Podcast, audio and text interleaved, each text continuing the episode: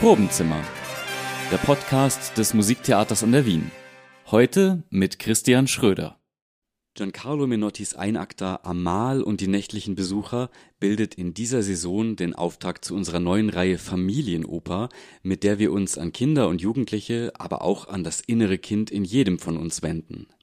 Bei der Matinee habe ich den Regisseur Stefan Herheim gefragt, wann er Amal zum ersten Mal gesehen hat und warum er diese Oper nun programmiert hat. Stefan, äh, wie sieht es in Norwegen aus, wo du groß geworden bist? Ich bin ja schuld, dass wir dieses Stück machen, weil äh, ich wusste, ich, ich wähle etwas ganz Schönes, Großes, etwas, was die Toren der Oper ganz weit aufmacht für alle, die sonst auch nicht unmittelbar in Berührung mit Oper kommen. Nicht alle fallen wie Obelix in diesen Topf hinein als Kind und ist dann für ein, lang, ein Leben lang quasi immun, wie ich im Fall der Oper, weil ich hatte einen Papa und der war Bratscher an der Oper in Oslo, wo ich aufgewachsen bin. Und äh, deswegen kam ich sehr, sehr früh in Berührung mit Oper und mit, diesem, mit dieser wunderbaren Kunstform. Und auch zu Hause wurde natürlich auch viel Musik gehört und zu Weihnachten in Norwegen, wir waren immer sehr von Amerika beeinflusst und da lief tatsächlich immer Amal. Und so habe ich das, glaube ich, als Vier- oder Fünfjährige schon äh, erlebt und, und habe auch immer dann, je mehr so ich mich so, so, so Regisseur formierte, habe ich immer wieder einen Rückblick gewagt und gedacht, mit dem Stück, hm, das ist viel mehr als eine sentimentale Weihnachtsgeschichte. Es ist nämlich im Kern eine wahre Weihnachtsgeschichte, weil es tatsächlich um die frohe Botschaft geht. Amal hat Menotti dann im Jahre 1951 geschrieben. Wie gesagt, war es eine Fernsehoper und zwar die allererste Fernsehoper überhaupt. Der amerikanische Sender NBC ist damals auf die Idee gekommen, dass man nicht nur in Opernhäusern spielen könnte. In Amerika gibt es ja viel weniger Opernhäuser als in Europa. Das heißt, es gab dann wirklich diese Mission, wir müssen etwas schaffen, was viel mehr Menschen erreicht, was wirklich alle schauen können. Der Kompositionsauftrag kam im Sommer 51 und Minotti hat sehr, sehr lange gebraucht, bis er eine zündende Idee hatte. Und als die Sängerinnen und Sänger und das Orchester mit den Proben angefangen hatten, war die Oper auch noch lange nicht fertig komponiert. Das heißt, man hat im Herbst angefangen zu proben die Sänger hatten die ersten Noten vorliegen, das Orchester fing parallel auch schon an zu proben, aber es wusste im Grunde noch keiner, wie diese Geschichte zu Ende ausgeht. Also ein sehr, sehr spannendes Unterfangen. Minotti hat sich dann später von seinem Freund Samuel Barber, der auch ein großer Komponist war, helfen lassen bei der Orchestrierung. Und er hat sich inspirieren lassen, einerseits von einer Begebenheit aus seiner Jugend, Minotti litt als Kind unter Kinderlähmung, unter Polio und hatte ein gelähmtes Bein. Und er hat davon erzählt, wenn es nicht wahr ist, ist es gut erfunden, dass er den Pilgerweg zum Kloster vom Sacromonte äh, gemacht hat. Und dort ist er laut eigener Erzählung dann tatsächlich geheilt worden über Nacht. Äh, eine andere Inspirationsquelle ist ein Bild von Hieronymus Bosch, das er zufällig auch in dem Jahr 1951 im Metropolitan Museum in New York, wo er damals lebte, gesehen hat, als er auf der Suche nach einem Stoff war. Auch der Dirigent der Oper, Magnus Lodgard, zeigt sich begeistert von dem Werk.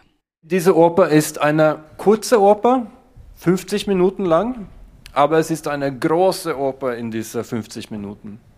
Und was er in seiner kleinen Ouvertüre, die, sagen wir mal, elf Takte lang ist, packt, ist ganz schön. Also es fängt an in A-Dur. Und die Melodie und A-Dur, es ist alles nur Sonne und Licht und Wärme und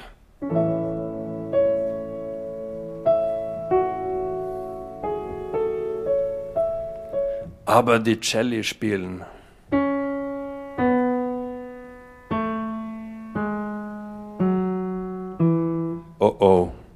Bedeutet das, wenn Streicher nach unten spielen in den ersten zwei Takte einer Oper. Das bedeutet, dass hier gibt es nicht nur Sonne und Licht. Und tatsächlich schon im dritten Takt kommt der Schmerz.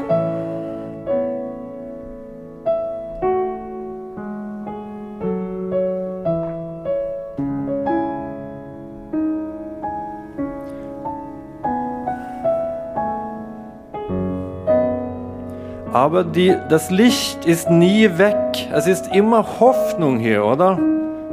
Es ist wahnsinnig schön. Guck mal. Oh, ist das schön. aber es ist schmerzhaft. Aber dann im siebten Takt kommt die Harfe mit den Geigen und sagen, es wird alles gut. Es wiederholt sich sogar zweimal, es wird alles gut.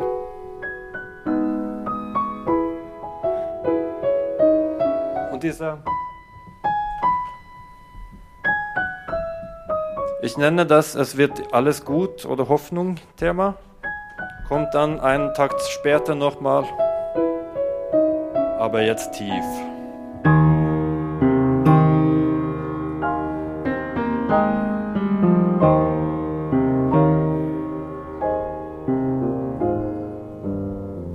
Und das war's. Da hat er ganz viel gesagt in elf Takte, finde ich.